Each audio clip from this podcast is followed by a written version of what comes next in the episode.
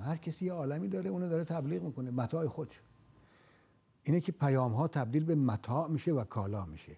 من خواستم پیام سعدی رو بگم. سعدی از ورای قرون داره یه چیزی داره به ما میگه. یه مهری رو ازلی رو فرض می‌کنه. نه فرض می‌کنه حس می‌کنه.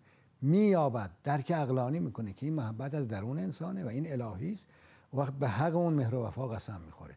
این پیام رو به گوش ما می‌رسه و ما رو بیدار می‌کنه. اما امروز پیام های امروز من می‌بینم حتی پیام های دینی. گاهی می‌بینم این تو کلیساها و دیگر فرقه های دینی. و همه جا. این پیام هاشون کالا زده است. تبدیل به کالا شده متاع شده. این اثرش کمه. تازه اگر باشه احساسیه. احساس برنگ... باید احساس برانگیزیم یا عقل راز بیدار کنیم؟ عقلا. این من حرف ما در پرده گفتم. ما باید عقل رو بیدار کنیم. سعدی داره عقل منو بیدار می‌کنه. با شعر سخن میگه. با احساس منم سر کار داره. نه اینکه سعدی بی احساس باشه. سعدی این احساس با احساس منم سر با احساس شما هم سر کار داره. اما وقتی پیام شما میرسونه عقل رو بیدار می‌کنه. داره عقل رو بیدار می‌کنه. باید عقل ها رو اگر بیدار در کرد. میشه این پیام هم بگیم که اگر در بستر احساسات عقل شکوفا نشود این عاقبت نداره عاقبت. نداره. هیچی. به جای نمی‌رسه. احساسات باید در خدمت عقل باشه. احساسات باید در خدمت عقل باشه. یعنی سرانجام باید عقل بیدار بشه. اگه عقل به خواب رفت کار تمام. بسیار خوب. بله. پس آدم خدا رو گم بکنه خودش رو گم می‌کنه. هویتش رو از دست بله، میده. بله. معلومه که بله این سرگشتگی خیلی خیلی زیبا بود استاد. من غلام تو ام از روی حقیقت لیکن با وجودت نتوان گفت که من خود هستم. سبحان الله. اینجا شعدی در این بیت به اوج رفته. ببین این که همیشه میگم در این که شعر منطق توش هست. شعره هنره زیباییه ولی منطق توش هست عقلانیت توش. پله به پله داره میره. از شوق شروع کرد. هی پله پله نردبان معرفت بالا رفت. در این بیت این بیت آخریه دیگه نه؟ نه یه بیت یه دو بیت. بیت هم هست. ولی ما قبل آخره. داره به اوج می‌رسه. میگه من غلام تو هم به حق تعالی میگه. غلام یعنی بنده. اظهار بندگی می‌کنه. غلام تو هم یعنی بنده تو هم خب معلومه که سعدی بنده خداست. انسان در مقابل خدا مگه بنده نی؟ چرا؟ بنده است. اما ببین سعدی داره چه- اینجا یه قدری سهمناکه من وارد بشم یا نشم وارد میشم علی الله. چرا سامناکه ولی بین بنده و خدا فاصله هست یا نه؟ بنده همیشه بنده است خدا همیشه خداست. نیست؟ بله. خدا که بنده نمیشه. نه. بنده هم که خدا نمیشه. اگه بنده خدا باشه که دیگه بنده نی. خدا هم که هیچ وقت بنده نمیشه. پس خدا همیشه خداست. بنده همیشه بنده. بنده است. میگه من غلام تو هم بنده تو هم. همیشه بنده تا ابد. تو هم همیشه خدایی.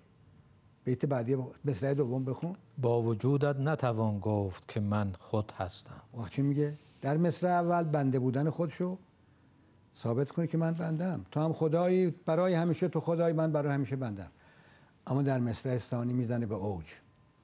میگه با وجودت نتوان گفت که من هستم. اگر تو وجود داری وقت من هستم. حتی به عنوان بنده بودم آخه بنده هست. مگه بنده نیست؟ بنده در بنده بودنش هست یا نیست؟ چرا؟ میگه اگه تو هستی من چجوری هستم؟ قطره قطره است دریا دریاست. اما قطره در مقابل دریا که نیست. وقت قطره وقتی افتاد تو دریا بازم می‌تونه میگه من قطره نیست. قطره وقتی از دریا جداست میگه چی؟ میگه من, من قطرم تو دریایی. می‌تونه بگه. قطره وقتی از دریا جدا بشه من یه قطرم تو هم دریا. اما قطره وصل به دریا چی میشه؟ همه دریا میشه. وقتی که می‌تونه حالی که من قطرم جدا ببین سعدی داره چی میگه. چقدر ساده است فهم وحدت وجود. چقدر ساده داره بیان می‌کنه اینو نمیشه بیشتر توضیح داد. یه جا میگه که یکی یکی گفتش کرمک شب فروز چه بودت که بیرون نیایی به روز؟ به کرمک شب فروز گفت آره. چرا بیرون نمیایی؟ بهش جواب میده که که جز که من روز و شب به جز به صحرا نیم ولی پیش خورشید پیدا نیم. چه از مثال های بله کرم شبتاب روشنه. شب روشنه چرا شب روشنه؟ چون خورشید نی روز کسی نمی‌بینه. بهش گفت کجای روز؟ بهش کجایی گفت من همونم که شبم فرق من فرق نمی‌کنم. خورشید که بیاد من نیستم. خورشید گفت- که نباشه ما یه ارزندامی تو داریم. گفت روز و شب جز به صحرا ولی پیش خورشید پیش این همونه. چقدر فهمه؟ اونجا به اون قشنگی گفته اینجا به هر دو رو سعدی چقدر می- شیرفهم می‌کنه؟ هر دو رو سعدی گفته. اونجا به این زیبایی گفته اینجا به این زیبایی. میگه من بندم. و بنده خدا نیست. خدا هم بند. من جداییم حالا. خب من بندم تو خدا یه فاصله اما اونجا که هستی تو تجلی می‌کنه و زور پیدا می‌کنه من چگونه می‌تونه حتی بگم من هستم؟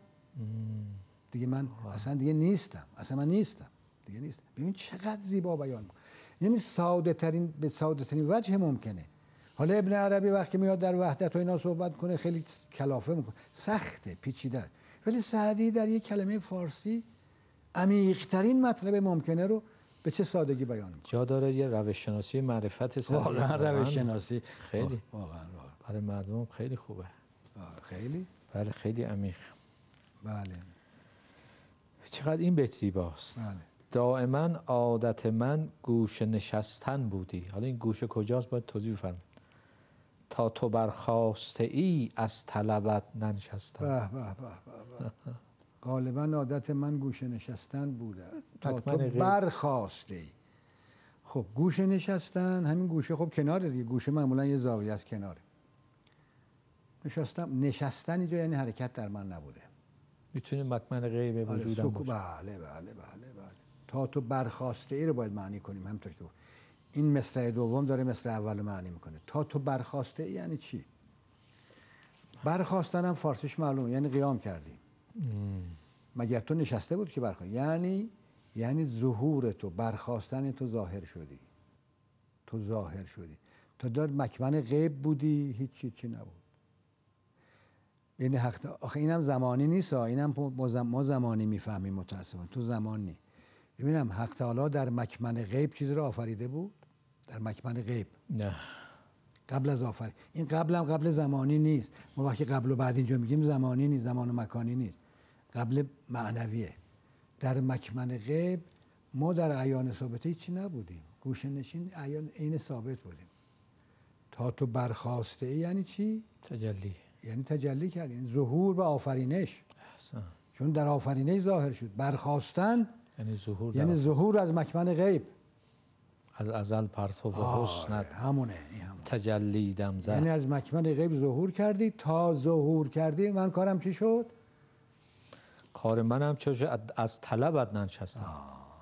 یعنی ظهور تو دیگه اصلا دیگه جای نشستن نی. همه چیز تو چون برخواستی همه چیز برخواست. تو چون ظاهر شدی همه چیز ظاهر شد. تو چون آمدی همه چیز در حرکت افتاد. اگر در مکمن غیب بودی هیچی ظاهر نبود. هیچ حرکتی نبود. سکونی نبود. در مکمن غیب مطلق همه چیز پنهان بود. علم کن- تر کیف الی ربک؟ کیف مد الظل مل- و کنتو کنزن مخفی مخفی یا در کنز مخفی همه چیز پنهان. گوشه نشستن همون کنز مخفیه. یعنی هیچ حرکت و سکونی نبود. تا تو برخواسته ای یعنی نخستین تجلی به آفرینش اون وقت ما به راه افتادیم. ببین چی داره میگه؟ این عین توحیده. یعنی همه فتوحات ابن عربی و فصوص الحکم ابن عربی در این بیت سعدی خلاصه میشه. یه شما هایی بری فتوحات بخونه فصوص بخون. بیا تو همین بیت سعدی بخون. چرا فارسی نمی‌خونی؟ علم زبان فارسی چیه؟ ببین چقدر حساس بیت سعدی. شاید ابن عربی هی زور می‌زنه در یه فصل دو فصل یا یه فصل بخش از فتوحات این مطلب رو در واقع بیان کنه. با زور. اما سعدی در یه بیت فارسی خلاصه. به که عرفتو کم هست دیگه؟ و انت دللتنی انت علیه دللتنی علیه. به که عرفتو که یعنی که تو نبودی من معرفت نداشتم. یعنی علم ما به خدا مقدمه به همه چیز از تو. اگه تو بر نخواسته بودی هیچ حرکتی نبود. نه در انجام حرکت بود و نه در قطب سکون هیچی نبود. اگه تو نبودی هیچی نبود. برخواستن تو یعنی تجلی تو. یعنی ظهور تو. یعنی آفرینش. تو آفریدی همه چیز به جنب و جوش آمد. جنب و جوش نتیجه آفرینش حق. این چی داره میگه؟ ما همه- همش تو. و هستی های ما. تو. تو وجود مطلقی فانی نما. ببین از اول بیت همطور قدم به قدم. اوجش در اون مقطعه. از مطلع چقدر زیبا شروع کرد با شوق شروع کرد و در مقطع با یه وحدت محض و اطلاقی وحدت اطلاقی من میگم. وحدت اطلاقی داره به پایان میرسونه غزل رو. این درس معرفه این غزله. این غزل سعدی. و همون پیامی است که اگرم زیبا زرورق متاع شده نی. شیر دستی سعدی در بیان حقایق هم حضراتی فرمودید یه ربط منطقی که بین مطالبش وجود داره. این ناشی از پختگی چندین ساله ایشون در حوزه معرفته. واقعا. بله. پختگی حکمت معرفت انس به آیات کریمه قرآن اینا به جانش نشسته بود دیگه. به جانش نشسته حال داره میگه بیان می‌کنه به این زیبایی بیان حقیقتش ما اقراق نمی‌خوایم بگیم. شاید فکر کنن بعضی ما اقراق میگیم. ولی من فتوحاتی که می‌خونم من با خب آثار ابن عربی آشنام می‌بینم یه بیت سعدی معادل با چند فصل ابن عربی. اقراقم نمیگم. یعنی هر چون اون گفته در یه بیت سعدی خلاصه میشه. قلم به سلم هم نیست اصطلاحات عجیب و غریب هم نیست فارسی سره ساده است. منتها چقدر دقت باید کرد در شریف. همطور که خودش اهل تعمله سعدی اهل تعمله دیگه. تعمل رو به ما داره یاد میده. ما باید در شعرش تعمل بکنیم یا سطحی بگذاریم؟ تعمل کرد. در شعر سعدی تعمل لازم یا سطحی عبور کرد؟ باید تعمل کرد. اون میگه من ز تعمل مستم من تعمل مستم بعد روح توحید در آثار ایشان واقعا موج می‌زنه. اگر او از تعمل مسته ما هم در ابیات او تعمل بکنیم. آخه چرا ما تعمل نمی‌کنیم؟ چرا سطحی گرایی می‌کنیم؟ وقت وقتی هم که خیلی تعمل کنی بعضی فکر کنن که ما مثلا از خودمون در با تعمل در شعر سعدی کن. عین توحیده. از اول تا آخر آثارش درس توحیده. به یک منخ همون ساقی که گفت تجلی همون شاهد در خود ما هم هست. معلومه. خود ما هم می‌تونیم ساقی بشیم. معلومه. انسان کامل ساقیه دیگه. هر انسانی ساقیه در حد خودش. می‌تونه به خودش بچشانه. بله. اون تو ساقی کامل انسان کامل. چقدر زیبا میگه. بله. به مدام هم از اون حقیقت ازلی پر میشه. مدام از اون مدام. آه. مدام یعنی مدام زمان از اون مدام ازلی. مدام هم یعنی شراب. شراب مدام مدام. آره. مدام از مدام سرمست میشه. احسن. این کلمه مدام یعنی همیشه اون مدام هم یعنی می ازلی. حق. خیلی غزل زیبایی بود و انشالله همه عزیزان بهره بردند و با هم استفاده کردیم. سعدیا بی وجود صحبت یار همه عالم به هیچ نستانیم. هر چه گفتیم جز حکایت دوست در همه عمر از آن پشیمانیم. دیدار دیگر به اتفاق استاد عزیز به همه شما خوبان. خداحافظی می‌کنیم. و السلام علیکم و رحمت الله و برکاته.